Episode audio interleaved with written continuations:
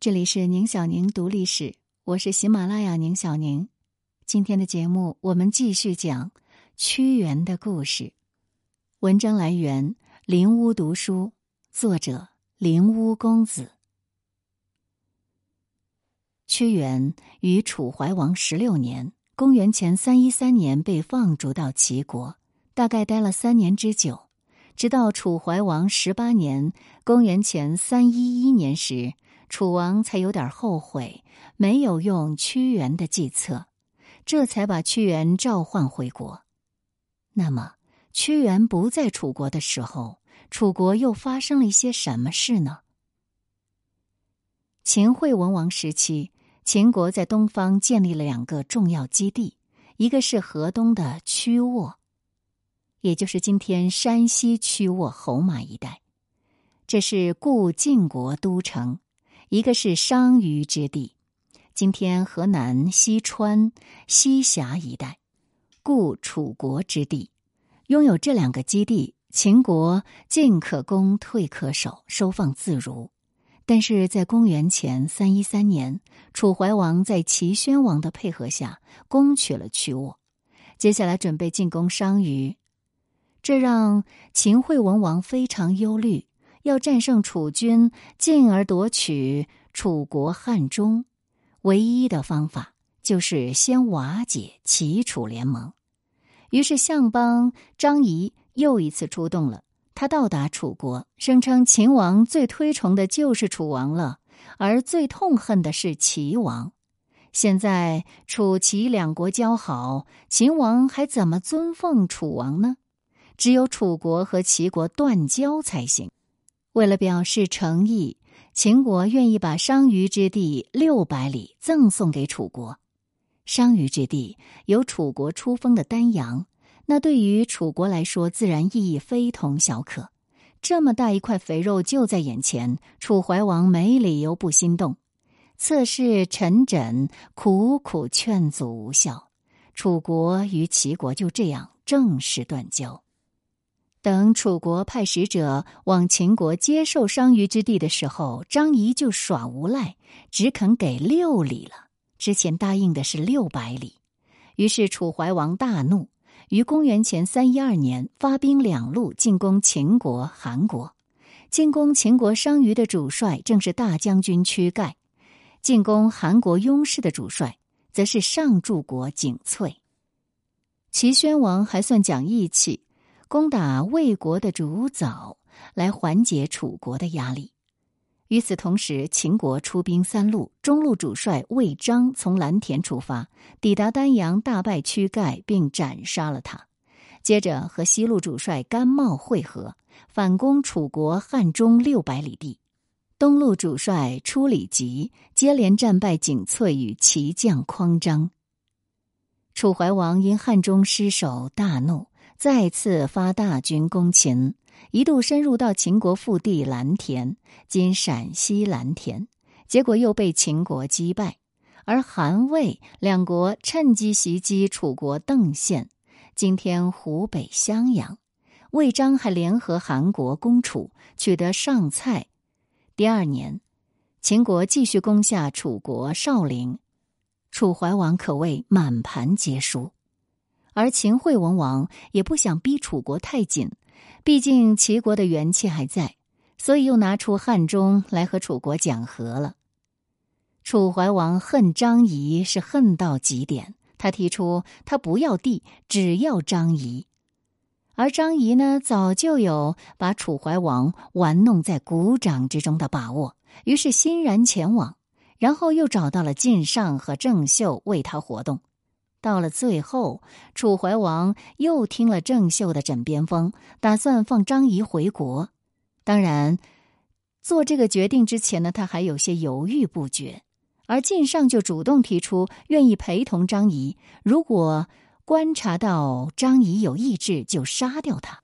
而结果，晋尚的仇人楚小臣勾结魏国大臣张毛，刺杀了晋尚，反而栽赃给张仪。这个时候，就正值屈原被从齐国召回，他连忙劝谏楚怀王说：“何不杀张仪？”楚怀王终于醒悟过来，他这是纵虎归山，于是急忙派人追杀张仪。可是张仪已经走远了，而这时晋上也已经死掉，也算是为屈原除去了一个政敌。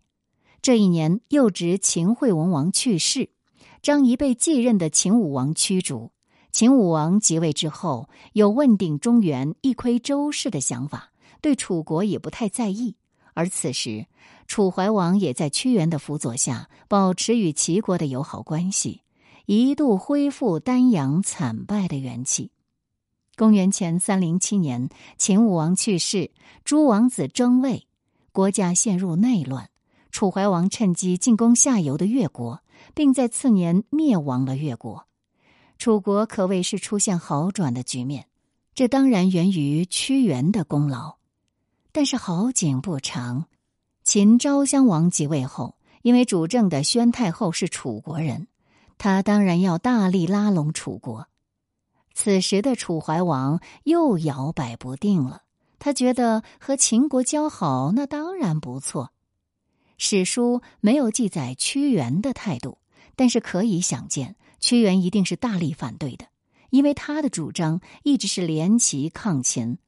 可是楚怀王最终做出了与秦国联盟的决定，还把女儿嫁给秦昭襄王做王后。楚国这时既然和秦国达成了联盟，那么和齐国的关系当然就摇摇欲坠。在电视剧《芈月传》里，宣太后芈月是楚怀王的妹妹。还是屈原的学生，这当然是影视作品的虚构。宣太后作为秦惠文王地位不高的侍妾，她不可能是楚国的公主。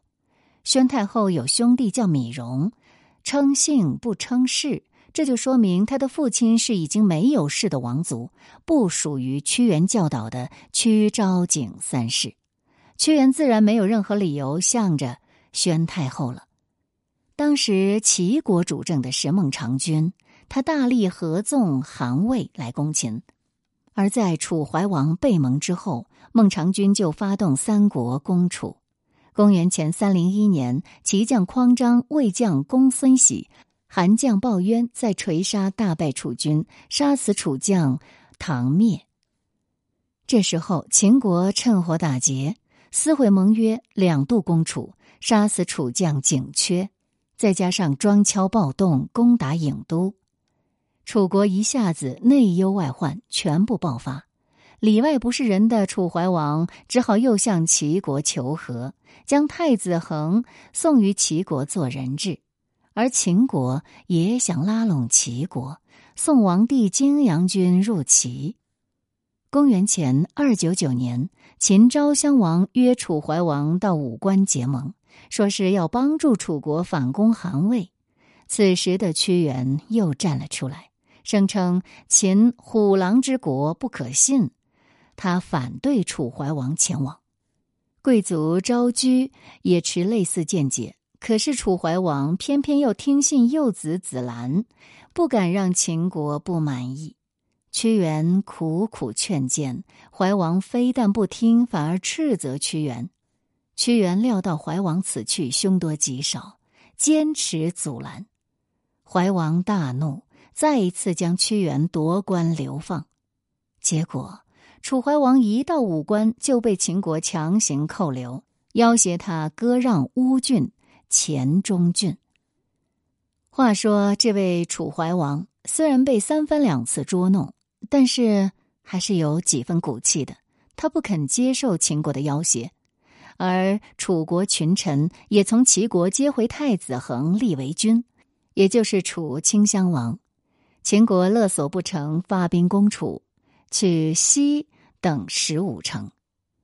公元前二九七年，楚怀王计划逃跑回国，可事情败露，秦国堵塞了南下通道，于是怀王只能够奔赵国寻求帮助。新上任的赵惠文王也不敢收留他。怀王又投奔魏国，这时秦国追兵到了，魏国迫于压力，也只好交出怀王。公元前二九六年，又气又恨的楚怀王病逝于秦国，秦国这才归还了怀王的尸体。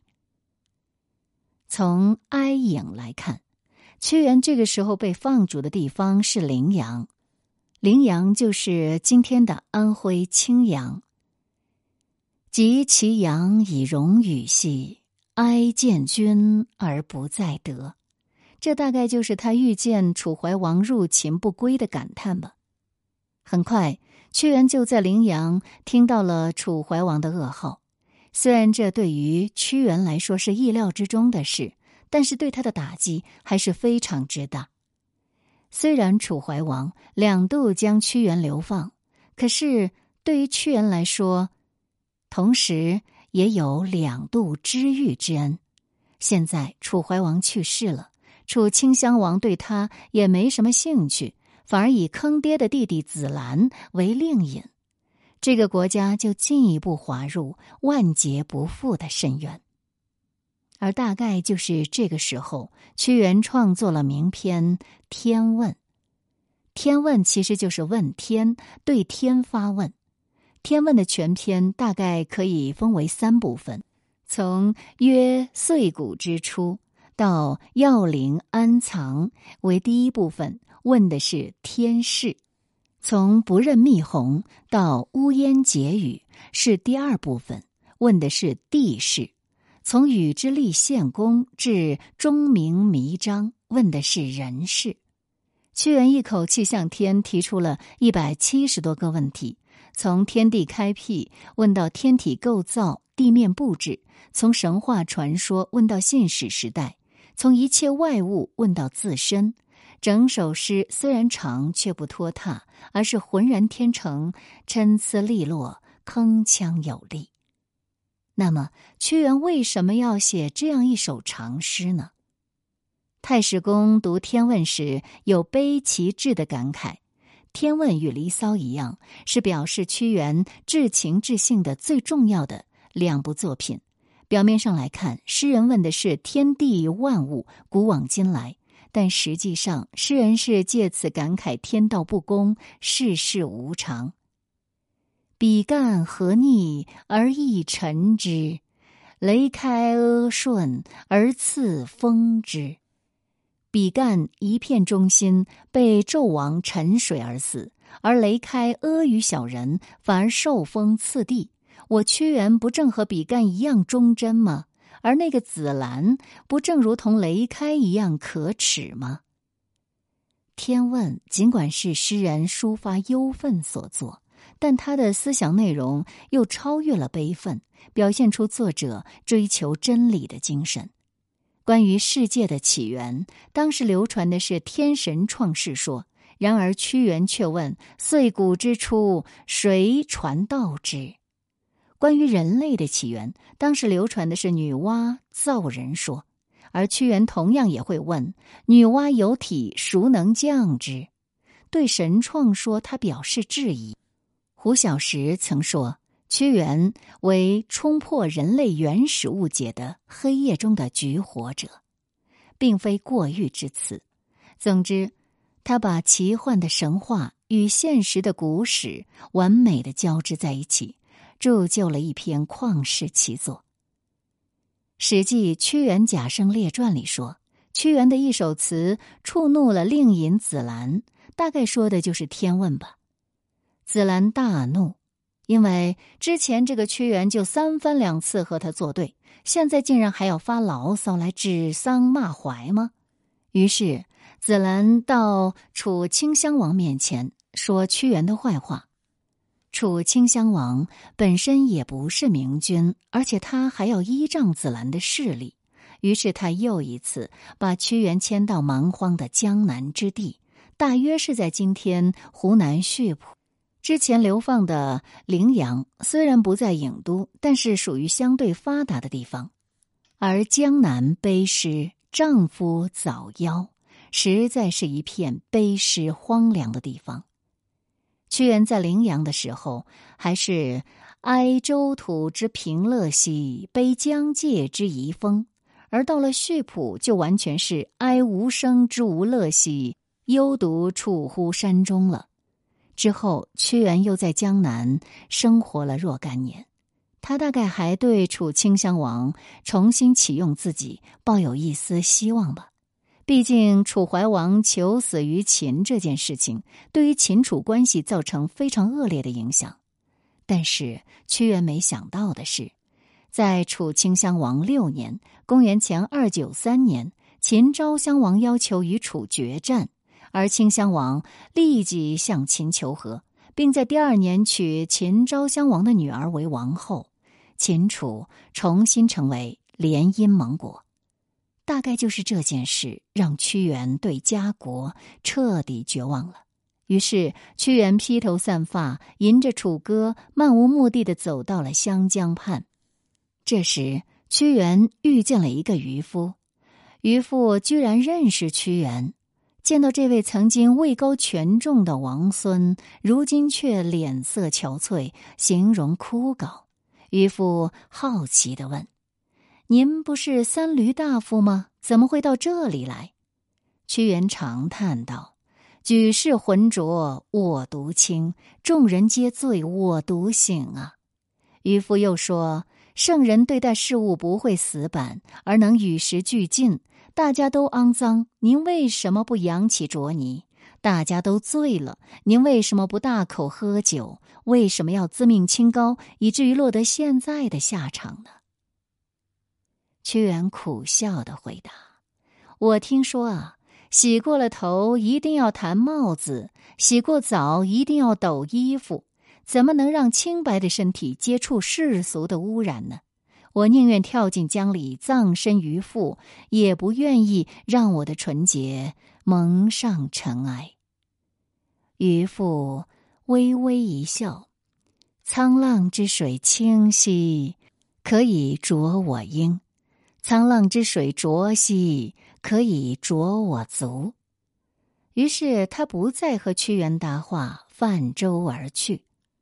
这段史料戏剧性很强，不太像是屈原之作，很可能是源于汉初流行的一种短剧。被太史公作为史料编入了《屈原贾生列传》里，但即便是戏剧文学，也把屈原刻画的入木三分。渔父是作为与屈原对比冲突的角色出现的，他崇尚的是道家和光同尘的处世哲学。他最后唱的那首《孺子歌》在孟子里也有记载，孔子也曾以此教导学生。他也提倡“青丝濯缨，濯丝濯足矣，自取之也”，说明儒家也是用舍行藏的。然而，这都不是屈原认同的。虽然他也想过从彭贤之所居，成为一名不问政事的巫师，但终究他无法与俗世同流合污，他无法再去面对腐败糜烂的朝堂，唯愿以死明志。屈原与渔父分别之后，恍恍惚惚向前独行。的确，这个世间已经没有什么值得留恋的了。自己的归宿应该就是笔下的鬼神世界。不知不觉，他走到了湘江的支流汨罗江，在这里，屈原写下了绝笔诗《怀沙》，之后抱起石头投江而死。一个身影消失在历史长河，一个逗号终于化成句号。根据南朝宗懔《荆楚岁时记》，这一天是五月初五，所以楚人在这天纪念屈原，也就是今天所说端午节的由来了。当然，端午节的由来实际上并非屈原之死，而是来源于远古农氏祭祀水神的活动。随着远古祭祀的淡化，更广为人知的名人就会被附会上。类似的有寒食节与介子推的关系，而古代的端午这天，吴地有祭祀伍子胥，越地有祭祀曹娥。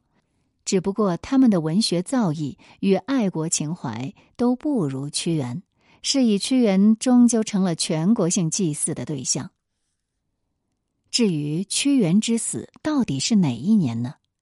和他生年一样是谜。前人的观点同样有十余种之多，跨度从楚怀王二十四年（公元前三零五年）一直到楚考烈王元年（公元前二六二年）。我们认为，首先应该排除楚怀王年间，因为《史记·屈原贾生列传》说的明明白白，屈原是被楚顷襄王放逐之后才自杀的。另外，既然屈原是从陵阳贬去溆浦之后才自杀，那期间应该经历了让他绝望的事情。本文认为，这件事情大概就是秦楚再次联姻，也就是楚顷襄王七年（公元前二九二年）。当然，还是有不少的学者主张，屈原去世是楚顷襄王二十一年（公元前二七八年）。因为这一年也发生了一个重大事件。公元前二八零年左右，因为东方合纵，秦国久攻魏国不下，于是制定攻楚方略。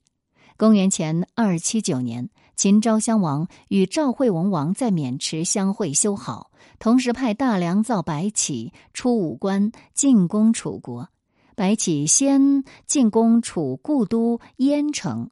今湖北宜城，采用引水灌城的方式攻破燕城，楚军死伤数十万。接着，白起又直指楚都郢（今湖北荆州）。这个时候，楚国百姓心离，城池不修，既无良臣，又无守备，懦弱的楚顷襄王无法应对，只能东迁于陈（今河南淮阳）。数百年的郢都毁于战火。白起攻下郢都之后，又继续扫清楚国在江汉平原的势力，包括邓（今湖北襄阳）、夷陵（今湖北宜昌）、安陵（今湖北云梦）、西陵（今湖北武汉）等地，甚至南渡长江，攻入洞庭、吴主、江南等地。因为楚国君臣昏庸腐败，秦军的铁骑。踏过这些地方，基本没有遇到什么抵抗。而屈原生活在江南一带，自然对此有所耳闻，所以他或许是不愿意落入敌军之手，或许是对楚顷襄王彻底失望。总之，在公元前二七八年，屈原在汨罗江结束了自己的生命。因为史料匮乏，我们无法知道屈原去世具体是哪年。我们之前说，屈原出生大概是公元前三四三年，而且屈原去世大概就是公元前二九二年，或公元前二七八年。他享年五十一岁或者六十五岁。屈原多次遭遇打击和流放，似乎难以活到六十多岁。那么前者的可能性应该更大一点。至于说他活到六十五岁的，持这个观点的学者认为，《哀隐》《国殇》都是燕郢之战时的作品。天时对兮威灵鹿，岩沙尽兮气远也，描绘的正是楚军败亡的惨状。当然，如果把它说成是丹阳之战、垂沙之战，也未尝不可以。屈原去世之后，楚国善于辞赋的有宋玉、景差、唐乐等人，他们都尊屈原为辞赋之祖。宋玉很受楚顷襄王宠爱，曾作《神女赋》《高唐赋》等，但终究不敢像屈原这样直言纳谏，以致楚国越来越衰败，终于在公元前二二三年为秦将王翦灭亡。然而。即使统治者无能，楚国却人心未散。早在楚怀王克死秦国时，楚人南宫就预言：“楚虽三户，亡秦必楚。”屈原之死虽然不能让楚顷襄王振作，但可以想见的是，在楚国军民之间，一定是燃起了薪火相传的斗志。公元前二零九年，楚人陈胜、吴广在大泽乡振臂一呼，奋起抗秦。之后，楚人项羽、刘邦等又相继加入起义队伍。仅仅五年时间，就灭亡了这个曾经蹂躏东方六国百余年的强大帝国。屈原开创的词赋，也在汉代发扬了下去。那为什么楚人会有这样强烈又持续的士气呢？这当然是来自屈原“吾不能变心以从俗兮”这样的高尚情操，是来自屈原哀民生之多艰的爱国情怀，也是来自于屈原“路漫漫其修远兮”的积极进取，是来自屈原“虽九死其犹未悔”的英雄气概。所以，屈原的自杀实际上成就了楚人，当然也成就了他自己。当那些昏君佞臣被钉上历史耻辱柱的时候，也只有屈原才能与天地兮比寿，与日月兮同光。而屈原影响的，当然不只是楚人，而是后世乃至今日的中华民族。从贾谊、刘安、司马迁等人开始，都对他的作品、人格进行高度评价。虽然也有杨雄、班固等人批评他不会明哲保身、指责君王，但这属于小众观点，不会成为主流。如果屈原不是彻底绝望，怎么会不爱惜自己的生命呢？如果屈原不是舍生取义，那么又怎能激励后人奋斗呢？当然，批评他、指责君王，这更是站在统治阶级的立场上说话，就不值一驳了。屈原精神能够传承至今，作品传诸于世也是很重要的。一句“袅袅兮秋风，洞庭波兮木叶下”，写尽了千古悲秋之情。如果说《诗经》是现实主义诗歌的源泉，那么，《楚辞》就是浪漫主义诗歌的渊薮。汉魏六朝词赋之后，诗仙李白天马行空、如梦似幻的笔法，明显也是受屈原的影响。李白对屈大夫也是高度评价的：“屈平辞赋悬日月，楚王台榭空山丘。”伟大的诗人屈原，他的词赋是与日月同辉的，而那喧嚣一时的楚王台榭，如今都已经成了荒山野岭。屈原不仅是中国文学的老祖宗，而且影响力早已漂洋过海，遍布全球。一九五三年，世界和平理事会颁布了世界四大文化名人。其中就包括波兰的天文学家哥白尼、法国的作家拉伯雷、英国的作家莎士比亚和中国的诗人屈原。这位世界文化史上的巨人受到全球人民的隆重纪念和追思。